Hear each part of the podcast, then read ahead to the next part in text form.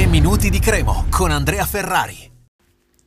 Ci abbiamo messo qualche giorno per eh, assimilare un po' quello che è stato fatto nel mercato di gennaio per quanto riguarda la Cremonese, però siamo giunti alla conclusione che sia stato un mercato da 7 fra uscite ed entrate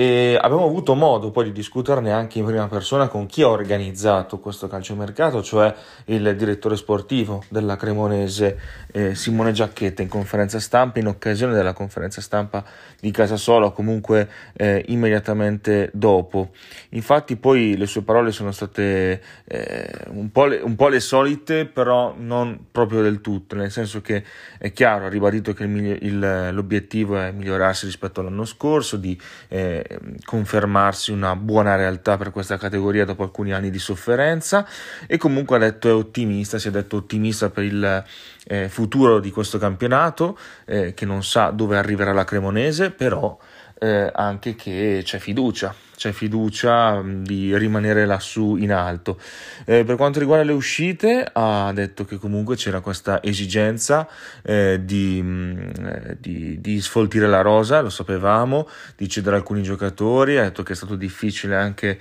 eh, dar via giocatori come magari Deli, Alfonso, che comunque recitavano una parte, eh, una parte importante all'interno dello spogliatoio. Anche Alfonso poi l'ha detto in sede di presentazione con la SPAL che comunque i, alcuni grigiorossi eh, erano in lacrime per il suo addio perché comunque contava tanto all'interno eh, del, del, gruppo. E, e, poi comunque mh, si è detto dispiaciuto per Fiordaliso saltato all'ultimo il trasferimento col Vicenza c'era eh, la volontà di farlo giocare un po' di più.